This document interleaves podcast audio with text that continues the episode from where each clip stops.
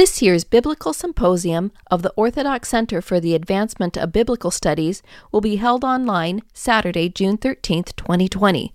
Space is limited to 100 attendees, so register today by going to ephesusschool.org. Father William Mills, author of Losing My Religion, is the featured keynote speaker.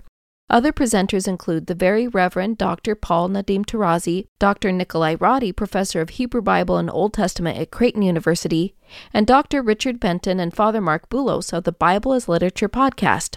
Register today by going to ephesusschool.org. You're listening to Tarazi Tuesdays with the Bible as Literature.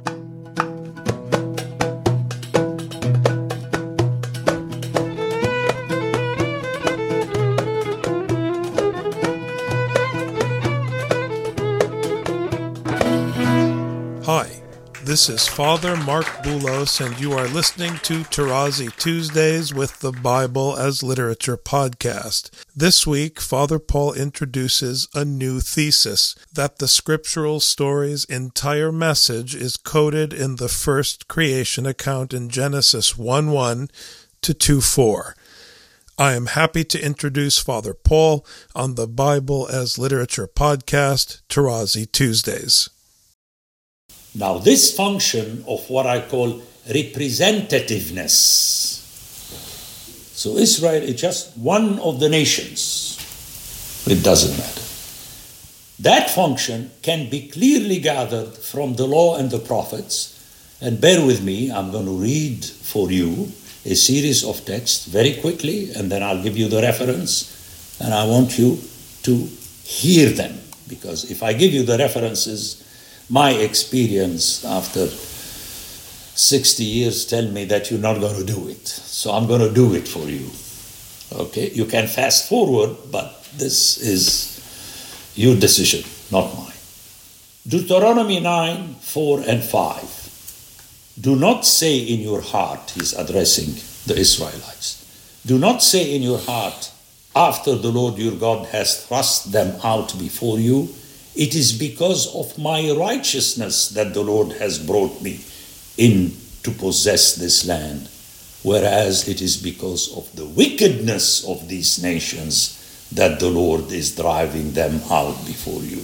This is fantastic, especially when you get to hear the following book, which is Joshua, which is usually misheard by all of us and the following verse not because of your righteousness or the uprightness of your heart are you going in to possess their land. Technically, it's to inherit, but I don't want to debate that now here. But because of the wickedness of these nations, the Lord your God is driving them out from before you, and that he may confirm the word which the Lord swore to your fathers, to Abraham, to Isaac, and to Jacob Deuteronomy 9 4, and you have this repeated at the beginning of Joshua. You have the bringing in of the promise to the fathers. Deuteronomy 7 6 8. For you are a people holy to the Lord your God. The Lord your God has chosen you to be a people for his own possession out of the peoples that are on the face of the earth.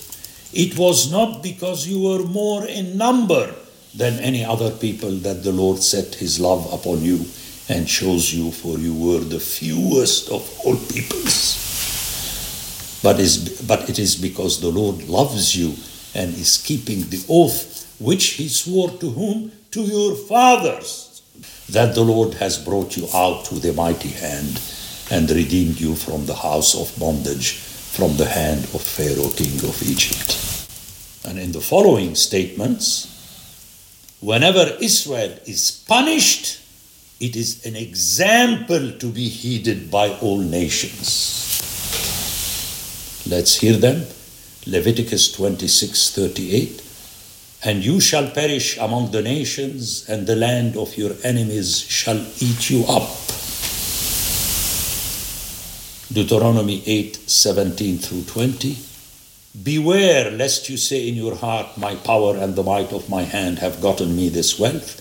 You shall remember the Lord your God, for it is He who gives you power to get wealth, that He may confirm His covenant which he swore to your fathers, as at this day.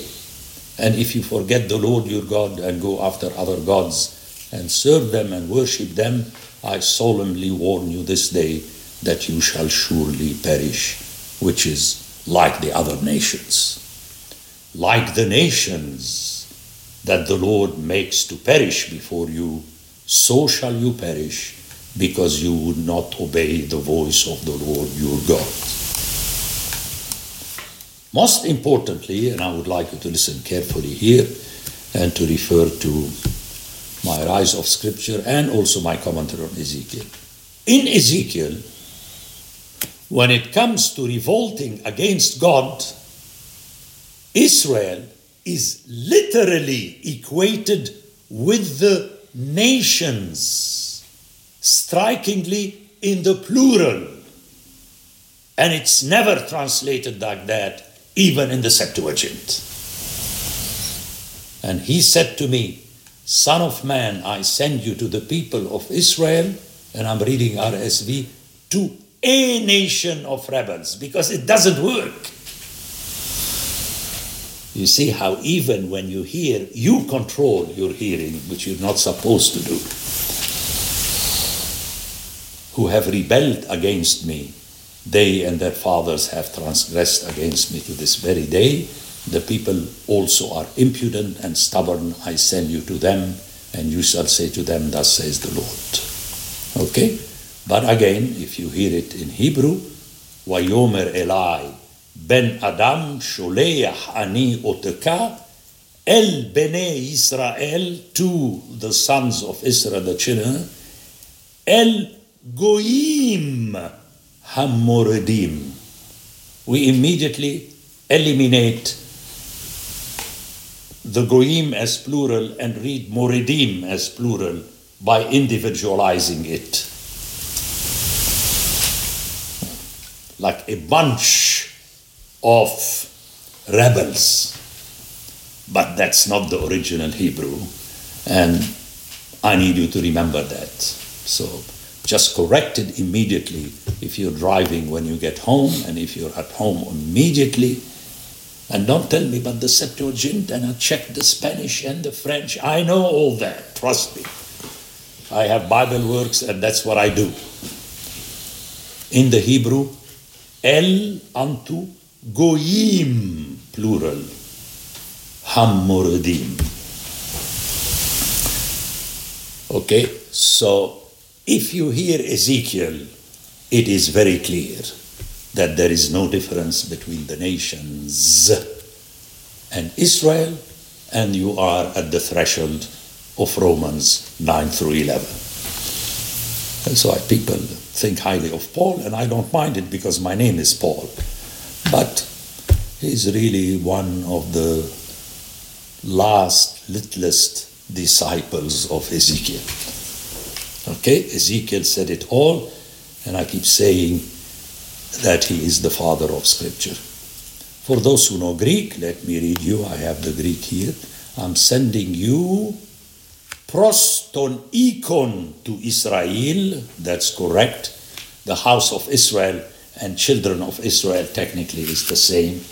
But notice, tus parapikrenon das me. You don't hear even the word nation. Okay? So the plural applies to the individuals within Israel.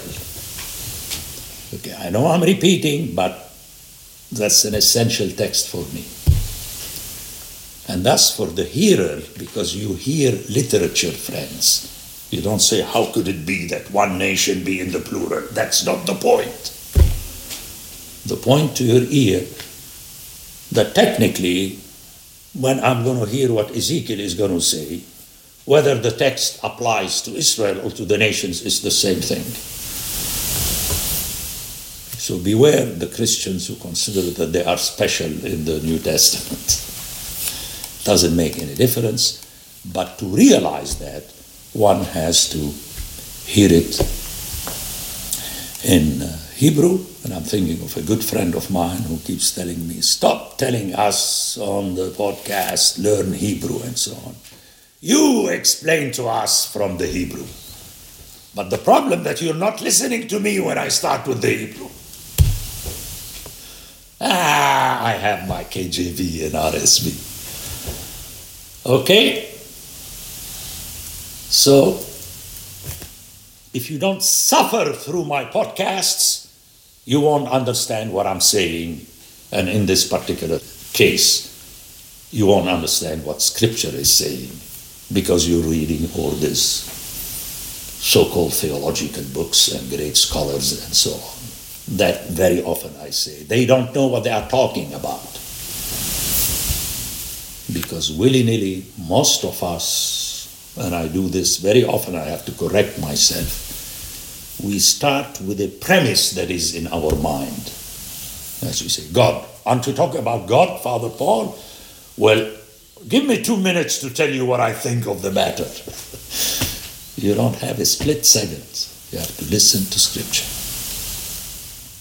In the following series of podcasts, I should like to defend another thesis I came to endorse through a more in depth study of the scriptural text. Namely, that the entire message of the scriptural story is already embedded, coded in the first creation account of Genesis 1 1 through 2 4.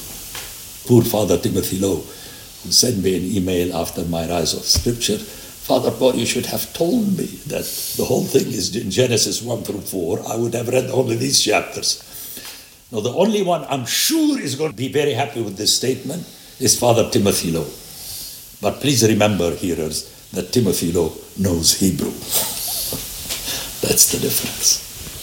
So, it's a new thesis. It does not contradict what I said in the Rise of Scripture, but you know, it's something very interesting, and I would like to take my time to share it with you. But then you have to be very patient because I'm going to show you, as I will say, how, notice I said embedded, coded. I'm going to show you how the words that are used in Genesis 1 1 through 2 4 controls the rest of Scripture. It controls, I shall stress, how it controls 1 through 11 and Genesis but then I'm going to show you how it controls the rest of Scripture. So give me your attention. I worked hard, now I'm relaxing in the rest of the Most High. On the sixth or seventh day, that's debatable when he started his rest. God in Genesis 1 is orthodox. He begins his day in the eve of the feast. Anyway, in order for me to make this point, I shall need to go over these verses in detail, word by word, phrase by phrase, and show how the vocabulary and phraseology I differentiate between vocabulary is terms, word, and phraseology, the way they are used, because you speak in phrases and sentences. Chosen by the authors already looks ahead to the entire scriptural narrative in its three parts law, prophets, and ketubim by informing it. Notice my terminology embedded, coded, informing the rest of scripture.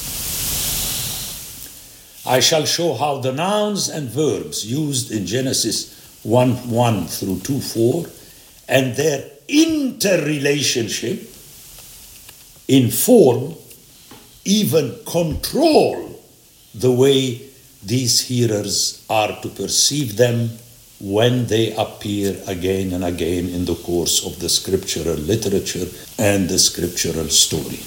It is as though this passage is a lexicon.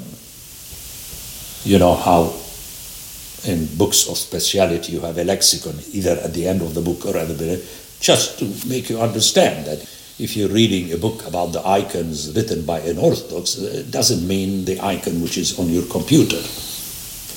They are interrelated somehow, but I mean, you have to understand. And here I bring that classic example of my students reminding one another, you know, when Father Paul tells you that he loves you, well, beware. First of all, you have to figure out what he means. Oh, Father Paul loves me. okay? And the corollary is that it's usually not good news. So that's the way it is. In other words, the terminology of Genesis 1 1 through 2 4 acts as building blocks for the construction and thus structure of the rest of Scripture. Think of Lego. The pieces are there, you can't change them. I love Lego as an example. You have to submit. You know how they tell their children, you know, if you have a square, unless it's smaller than the circle. but it's also the same size, the same, you can't fit it in. But notice how I'm smart. I said, unless it is smaller than the circle. so you have to be very careful. Then, in order to convince my hearers that such approach is a device or methodology intended by the authors, I know because people are already thinking that Father Paul is making this up because he's bored in his retirement. No, I'm not bored. I watch TV and I sleep and I walk. To convince my hearers that such approach is a device or methodology intended by the authors, I shall cover words central to the scriptural narrative which occur in Genesis 1 through 11 and are not found in Genesis 1 1 through 2 4, and show how they too are chosen as to inform and shape the rest of Scripture. In other words, not the entire vocabulary of the rest of Scripture is in Genesis 1 1 through 2 4. I didn't say that. But the vocabulary, all of it in 1 1 through 2 4. Almost every word, every term has a function, then this is a little bit more relaxed in chapters 2, 3, 4, and more relaxed in 1 through 11. However, in these chapters, we're going to find words that are not found in 1 1 through 2 4. So ultimately, it is Genesis 1 through 11. But I thought it's important for us to submit to the structure of the text. And if scripture is informed and shaped by Genesis 1 through 11, it ought to be heard on its ground, so to speak, and thus hearkened unto and obeyed, should one choose to do so, as an authoritative, dictating text and not an open ended text whose meaning is to be determined by each and every reader after the late fad of reader response approach, which I learned lately is used in the schools already in the secondary schools on any text, and then we are after scripture, and submission and obedience is eliminated, whereas the apostle tells us in Romans that his gospel is the gospel of submission. The Bible as Literature is a production of the Ephesus School Network.